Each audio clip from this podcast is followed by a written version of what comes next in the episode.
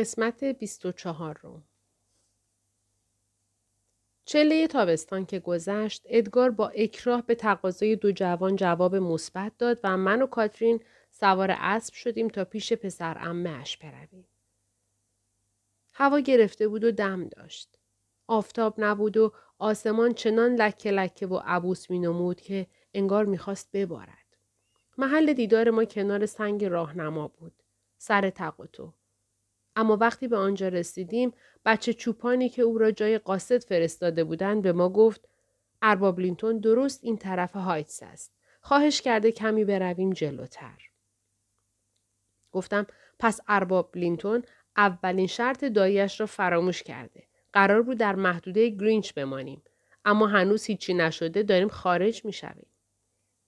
کاترین گفت خب وقتی رفتیم پیش او سر اسبمان را برمیگردانیم. آن وقت گردشمان به طرف خانه خواهد بود. اما وقتی رسیدیم پیش او که فوقش ربع مایل از در خانهاش فاصله داشت دیدیم که اسبی ندارد. به ناچار پیاده شدیم و گذاشتیم اسبهایمان بچرند. لم داده بود روی چمن و منتظر ما بود. از جایش هم بلند نشد تا رسیدیم به چند قدمی. بعد هم که پا شد آنقدر بیحال قدم برمی داشت و رنگش طوری پریده بود که بلافاصله گفتم وای جناب هیت کلیف امروز حالتان برای گردش مساعد نیست. چقدر ناخوش به نظر می رسید.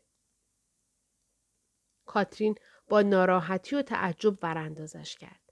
کلماتی که برای اظهار شادی می‌خواست ادا کند در دهانش ماندند. مضطرب شد. به جای آنکه با این دیدار دیرهنگام خوشحالیش را نشان بدهد با نگرانی از حالش پرسید. گفت آیا حالش بدتر از قبل شده؟ لینتون نفس زنان و لرزان گفت نه بهتر شده. بهترم. و دست کاترین را گرفت. طوری که انگار می ترسید زمین بخورد. در همین حال چشمهای آبی درشتش را خجولانه به کاترین دوخت.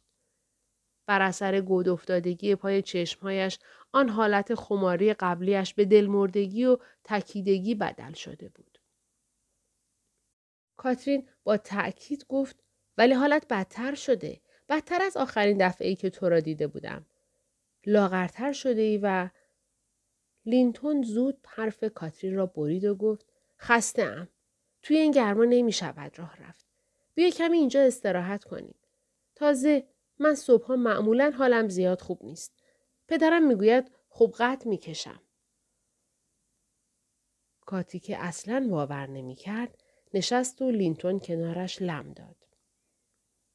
کاتین که سعی می‌کرد بشاش و با نشات باشد گفت این شبیه همان بهشتی است که تو می‌گفتی. یادت میآید که قرار گذاشته بودیم دو روز در بهشت باشیم و ما بهشت را دو جور توصیف می کردیم؟ خب الان در وضعی هستیم که شبیه بهشت توست. منتها آسمان ابری است.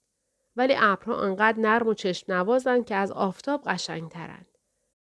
هفته بعد اگر توانستی با اسب می رویم طرف گرینج پارک و بهشت مرا امتحان می کنیم. لینتون ظاهرا یادش نمی آمد کاترین از چه چیزی حرف می زند. اصلا حرف زدن و ادامه دادن صحبت برایش خیلی مشکل بود. به حرفهایی که کاترین می‌زد علاقه نشان نمی‌داد و نمی توانست در تفریح و نشاط کاترین شریک بشود. و این حالت آنقدر واضح بود که کاترین نمی توانست دلخوری و ناراحتی خود را پنهان نگه دارد. و جنات و سکنات لینتون به کلی تغییر کرده بود. آن زودرنجی و حساسیتی که با کمی ناز و نوازش شایش را به مهر و علاقه می‌داد حالا به سستی و بیعلاقگی بدل شده بود. از آن کچخلقی کودکانه که با بیتابی و ناز کردن همراه بود دیگر اثر چندانی باقی نمانده بود. بلکه بیشتر نوعی گرفتگی و به لاک خود فرو رفتن در او دیده می‌شد که مخصوص های همیشه مریض است. یعنی حالتی داشت که از تسلا و دلداری خوشش نمی آمد و خوش اخلاقی و خوشحالی دیگران را اهانت و مزاحمت تلقی می کرد. کاترین هم مثل من متوجه شد که لینتون حضور ما را بیشتر مایه عذاب می داند تا مایه مسرت. به خاطر همین زود با وجدان راحت گفت که بهتر است برگردیم خانه. اما لینتون تا این حرف را شنید از آن سستی و رخوت خارج شد و به هیجان و استراب عجیبی افتاد. با ترس و وحشت نگاهی به هایتس کرد و به کاترین التماس کرد که لااقل نیم ساعت دیگر بماند. کاتی گفت ولی به نظر من برای تو راحت تر این است که توی خانه باشی نه اینکه اینجا بنشینی. اینطور که پیداست امروز نمی‌توانم با قصه و آواز و گپ سرت را گرم کنم. در این شش ماه تو از من عاقلتر شده ای. حالا دیگر به سرگرمی های من علاقه نداری. وگرنه اگر می توانستم سرت را گرم کنم با کمال میل این کار را انجام می دادم.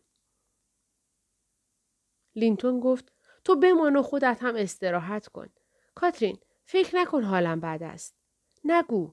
این هوای گرفته و این گرما کلافه هم می کند. قبل از آمدن تو هم خیلی این اطراف پیاده روی کرده بودم. به دایی بگو که من حالم زیاد بد نیست. باشد؟ خانم جوان من متعجب از این حرف دروغ گفت به پدرم می‌گویم که تو اینطور گفته ای لینتون. من نمی‌توانم بگویم که تو حالت خوب است. لینتون که سعی می‌کرد نگاهش به نگاه متعجب کاترین نیفتد ادامه داد پنجشنبه بعد باز هم بیا اینجا. از طرف من از پدرت تشکر کن که اجازه داد بیایی. خیلی تشکر کن کاترین. در زم. بله. اگر پدرم را دیدی و از تو درباره من چیزی پرسید مبادا حرفی بزنی که خیال کند من همش ساکت و گیج و منگ بودم. این قیافه غمگین و گرفته را به خودت نگیر. پدرم عصبانی می شود. کاترین به تصور اینکه پدر لینتون از دست خود او ممکن است عصبانی بشود گفت اصلا برایم اهمیتی ندارد که عصبانی بشود یا نشود. لینتون به خود لرزید و گفت ولی برای من اهمیت دارد کاترین. کاری نکن که پدرم از دست من عصبانی بشود. خیلی سختگیر است. من پرسیدم به شما سخت می‌گیرد جناب هیتکلیف؟ آیا آسانگیری و محبت را کنار گذاشته؟ آیا بیزاریش را علنی کرده؟ لینتون نگاهم کرد اما جوابی نداد. کاترین ده دقیقه دیگر هم کنار او نشست. لینتون خیلی بیحال سرش را پایین انداخته بود و هیچ نمی گفت و فقط ناله های خفه درد و خستگی از دهانش خارج می شد. کاترین برای سرگرم کردن خودش بلند شد رفت تمشک جید و آورد پیش من که با هم بخوریم. به لینتون تعارف نکرد. چون می‌دانست هر نوع حرف و صحبتی فقط او را کلافتر و ناراحتتر می کند. بالاخره کاترین زیر گوشم گفت آلن الان نیم ساعت گذشته. دیگر دلیلی ندارد بمانیم. لینتون خوابش برده و پدرم هم منتظر برگشتن ماست. گفتم باشد. اما نباید او را همینجا ول کنیم برویم. صبر کن تا بیدار بشود. صبور باش. خیلی شور و شوق داشتی که بیاییم. اما به همین زودی کل شور و شوقت دود شد رفت هوا؟ کاترین گفت او برای چی می‌خواست مرا ببیند؟ قبلا با تمام بداخلاقی باز به او علاقه داشتم. آن موقع بهتر بود تا حالا. با این حالت عجیب و غریب. درست مثل این است که مجبور شده وظیفه شاقی را انجام بدهد. این دیدار نوعی انجام وظیفه بوده چون می ترسد پدرش دعوایش کند. من که دیگر بعید است به خاطر رضایت آقای هیتکلیف بیایم اینجا. به هر دلیلی هم لینتون را به این کار شاق مجبور کرده باشد برایم مهم نیست. البته خوشحالم که حالش بهتر است. اما متاسفم که اینقدر نامطبوع و نامهربان شده. گفتم پس به نظر تو حالش بهتر شده؟ گفت بله برای اینکه قبلا مدام آه و ناله می کرد و از حال و روزش شکایت داشت. حالش آنجورها هم خوب نیست که انتظار دارد من به پدرم بگویم ولی به هر حال بهتر از سابق است. گفتم دو چیز کاتی در این مورد ما هم نظر نیستیم. به نظر من حالش خیلی بدتر از سابق است. در این لحظه لینتون با بحت و حراس از خواب پرید و پرسید که آیا کسی صدایش زده؟ کاترین گفت نه شاید خواب دیده باشی. من نمی‌فهمم چطور می‌توانی این ساعت روز بیرون خانه چرت بزنی. به آسمان گرفته بالای سرمان نگاه کرد و نفس زنان گفت فکر کردم صدای پدرم را شنیدم. مطمئنید کسی چیزی نگفته؟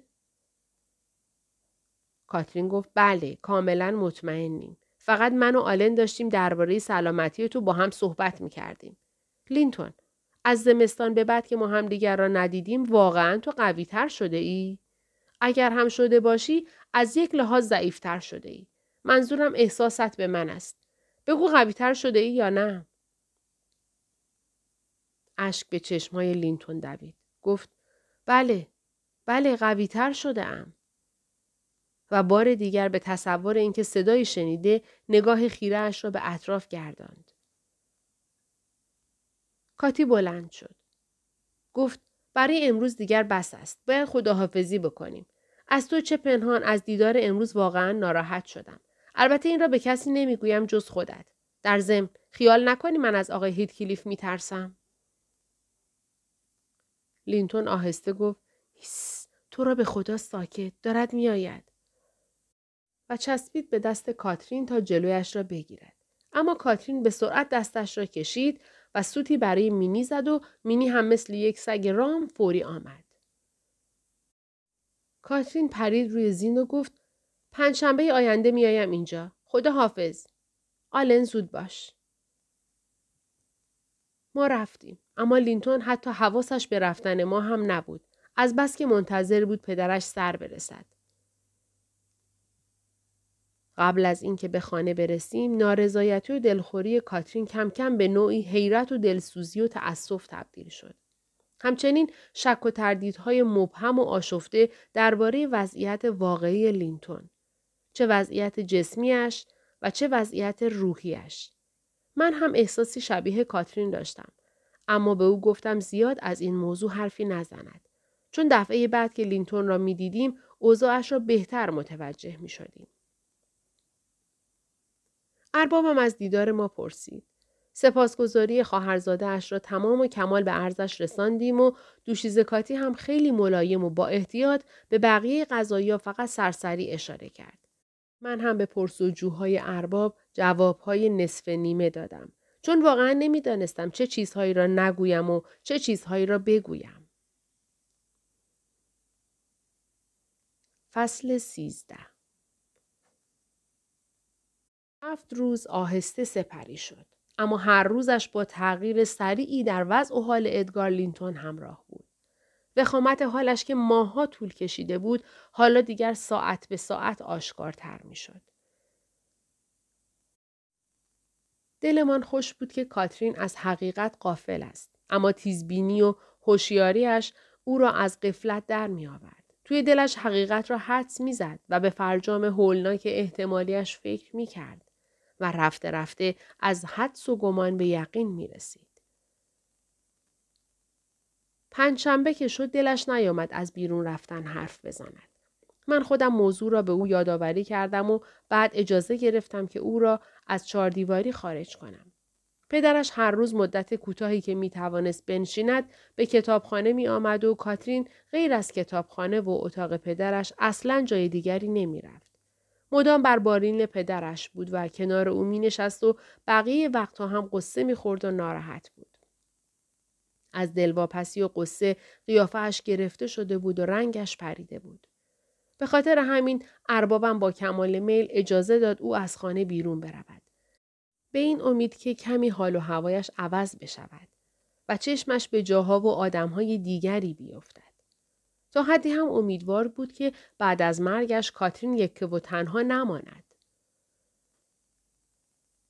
از لابلای حرفهایی که گاهی از دهانش خارج می شد، استنباط می کردم که به نظرش می آمد چون خواهرزادهش از لحاظ جسمی به او رفته، لابد از لحاظ روحی هم شبیه خود اوست. ضمن اینکه در نامه های لینتون هم نشانه ای از عیب و نقص در شخصیتش دیده نمی‌شد یا کم دیده می‌شد. من هم دلم نمی آمد این اشتباه ارباب را به رویش بیاورم. با خودم می گفتم چه فایده دارد که در این ایام آخر عمر فکرش را با مسائلی ناراحت کنم که نمی تواند آنها را حل و فصل کند و نه اصلا فرصتش را دارد. رفتنمان را انداختیم به بعد از ظهر. یک بعد از ظهر آفتابی ماه اوت بود و هر نسیمی که از بلندی ها می آمد چنان سرشار از دم حیات بود که انگار به هر کس میوزید به او جان دوباره میبخشید. حتی اگر رو به مرگ بود. قیافه کاترین درست مانند منظره طبیعت بود. پر از سایه ها و آفتاب های پیاپی. اما سایه ها طولانی تر بودند و آفتاب ها کوتاهتر. دل کوچک نازنینش اگر لحظه از نگرانی و استراب فراغت میافت به خود نهیب می‌زد و پشیمان می‌شد. دیدیم که لینتون در همان جای قبلی منتظر است. خانم جوانم از اسبش پیاده شد و گفت قصد ندارد زیاد آنجا بماند و بهتر است من پیاده نشوم و کره اسبش را نگه دارم تا برگردد. ولی من قبول نکردم. نمی‌خواستم این دختر که به من سپرده شده بود حتی یک دقیقه هم از نگاه هم دور بماند. با هم از شیب بوتزار بالا رفتیم. هیتکلیف جوان این دفعه شور و حرارت بیشتری نشان می‌داد. البته این شور و حرارت از سر حالیش نبود. از شادی و نشاد هم نبود. بلکه بیشتر انگار از ترس بود. خیلی تند و به دشواری گفت دیر شده. آیا حال پدرت خیلی بد است؟ فکر کردم نمی آیی. کاترین هم بدون سلام و احوال پرسی گفت چرا روک حرفت را نمی‌زنی؟ چرا روکراس نمی‌گویی که آمدن من لازم نیست؟ لینتون عجیب است که دوباره مرا کشانده اینجا فقط به این قصد که هر دو نفرمان آشفته و ناراحت بشویم آن هم بی خود و بی دلیل. لینتون لرزید و نگاهی به کاترین انداخت که هم ملتمسانه بود و هم خجولانه. اما صبر و حوصله دختر دایش آنقدر نبود که این رفتار عجیب و معمایی را تحمل کند. کاترین گفت پدرم مریض است. بله. چرا باید از کنار تختش بلند بشوم بیایم اینجا؟ چرا پیغام ندادی که سر قرار ما نیایم؟ در حالی که دلت نمی‌خواست بیایم. زود باش بگو. باید توضیح بدهی. اصلا دل و دماغ بازی کردن و حرف زدن از این در آن در را ندارم. دیگر نمی‌توانم به ساز و اطوار تو برقصم. لینتون با اعتراض گفت ساز و اطوار من؟ مگر چه کردم؟ کاترین تو را به خود اینقدر عصبانی نباش. باشد. هر قد دلت می‌خواهد از من بیزار باش. من موجود مفلوک بیارزشیم. هر قد تحقیرم کنند باز کم است. اما طاقت عصبانیت تو را ندارم. از پدرم نفرت داشته باش. ولی رحم هم داشته باش و زیاد تحقیرم نکن. کاترین برافروخته گفت چرا مزخرف می‌گویی؟ عجب پسر بیعقل و بیفکری هستی. نگاهش کنید. دارد میلرزد. انگار میترسد که مبادا به او دست بزنم. لازم نیست حرف تحقیر را بزنی لینتون. هر کس چشمش به تو بیفتد همین احساس را دربارت پیدا می کند. پاشو برو. من برمیگردم خانه. حماقت محض است بیرون آوردن تو از اتاق گرم و نرمت. و آن وقت نقش بازی کردن. چه نقشی بازی می کنیم؟ گور بابای این نقش بازی اگر من به خاطر گریه زاری ها و ترس و وحشت هایت دلم برای تو سوخت تو که نباید به دلسوزی من دلت خوش باشد. آلن به او بگو چقدر این رفتارش شرم آور است. بلند شو. اینطور مثل کرم خودت را خار و خفیف نکن. نکن. لینتون با قیافه کج و که آثار درد در آن دیده می‌شد بدن سست خود را روی زمین ولو کرده بود. از ترس و استراب به خود میپیچید. با حق حق گفت اوه نمی‌توانم تحمل کنم. کاترین کاترین من خائن هم هستم و جرأت ندارم به تو بگویم. ولی تو مرا ترک می‌کنی و من کشته می‌شوم. کاترین عزیز زندگی من دست توست.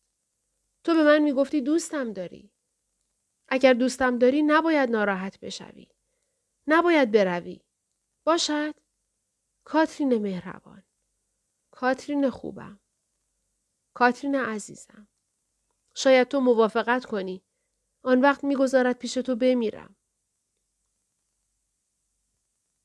خانم جوانم با دیدن این وضع رقت انگیز خم شد تا لینتون را از زمین بلند کند. همان احساس سابق یعنی مهر و عاطفه بر عصبانیت و ناراحتیش غلبه کرده بود. بسیار متأثر شد و ترسید. پرسید با چه چیزی موافقت کنم؟ با ماندن؟ بگو معنی این حرفای عجیب چیست؟ آن وقت قبول می کنم. تو خودت خلاف حرفت عمل می کنی و حواسم را پرت می کنی. آرام باش و روکوراست بگو چه چیزی روی دلت سنگینی می کند. آزارم که نمی‌خواهی بدهی. لینتون. بله؟ نمی‌گذاری هیچ دشمنی به من صدمه بزند. البته اگر بتوانی. بله؟ درست است که برای خودت میترسی. اما برای بهترین دوستت که خائن ترسوی از کار در نمی آیی. لینتون انگشت های لاغرش را به هم گره زد و بریده بریده گفت پدرم تهدیدم کرده. از اون می ترسم. خیلی می ترسم. جرأت ندارم بگویم. کاترین هم با دلسوزی و هم با تحقیر گفت بسیار خوب. رازت را نگه دار. من نمی ترسم. به فکر خودت باش. من ترسی ندارم. این حالت ارباب منشانه کاترین اشک از چشم لینتون راه انداخت. گریه سرداد و دستهای کاترین را که برای یاری و دلداری دراز شده بودند بوسید. اما باز هم دل و جرأت کافی نداشت حرف دلش را بزند.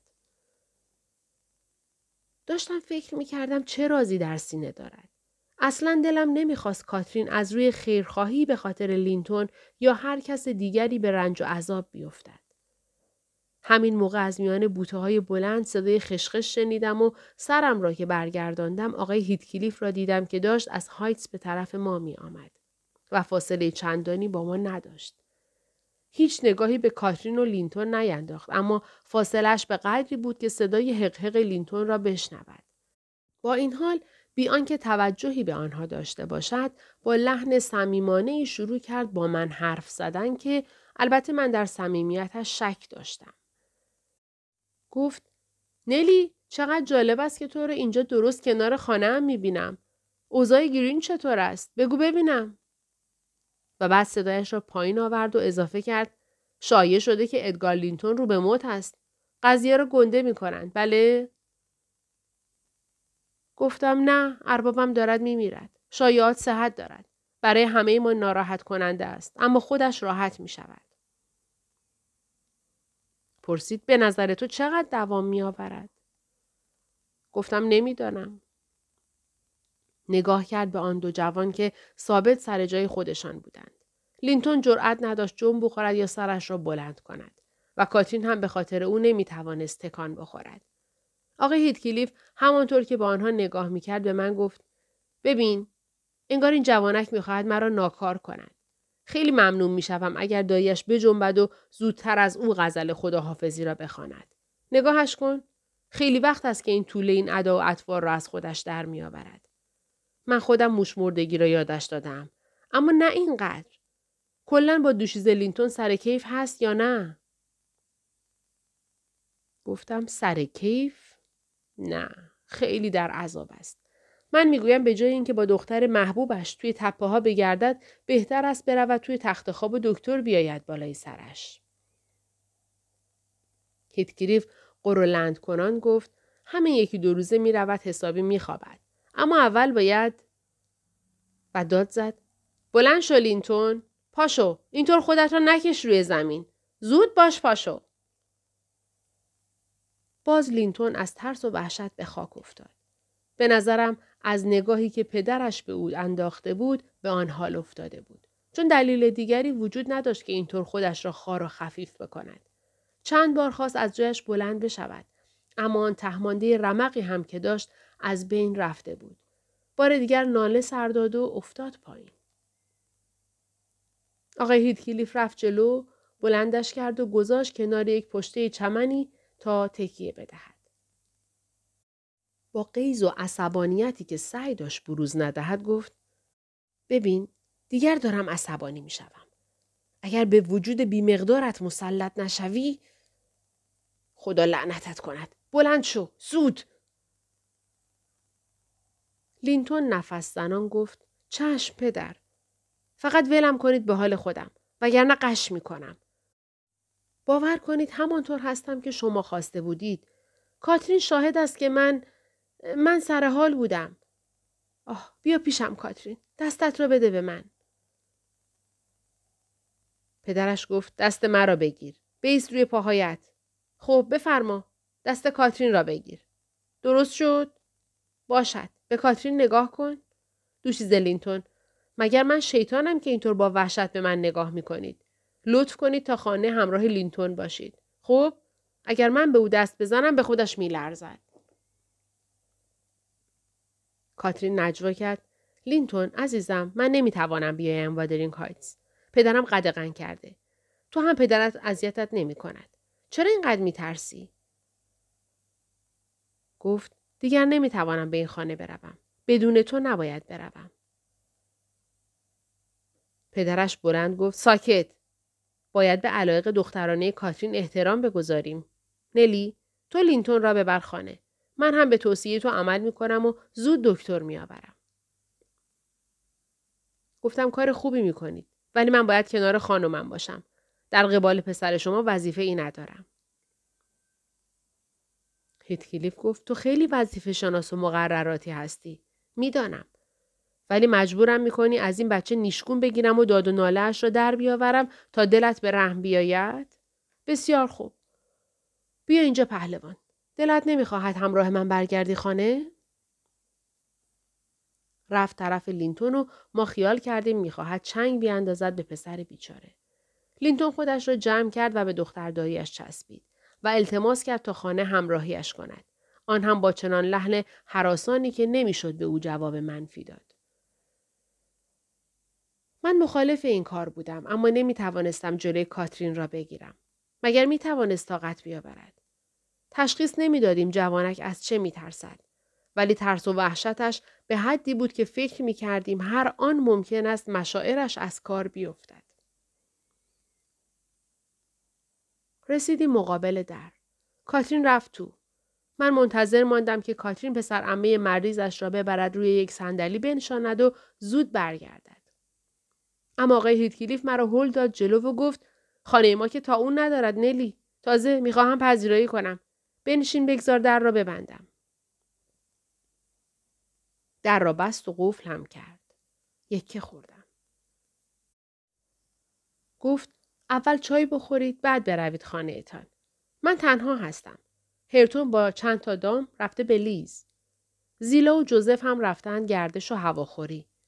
من با اینکه به تنهایی عادت کرده ام دوست دارم هر وقت فرصت پیش می آید با آدم های جالب نشست و برخواست کنم.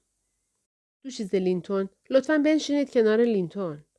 من هر چه دارم می دهم به شما. هدیه من البته قابل نیست ولی من چیز دیگری ندارم تقدیم کنم.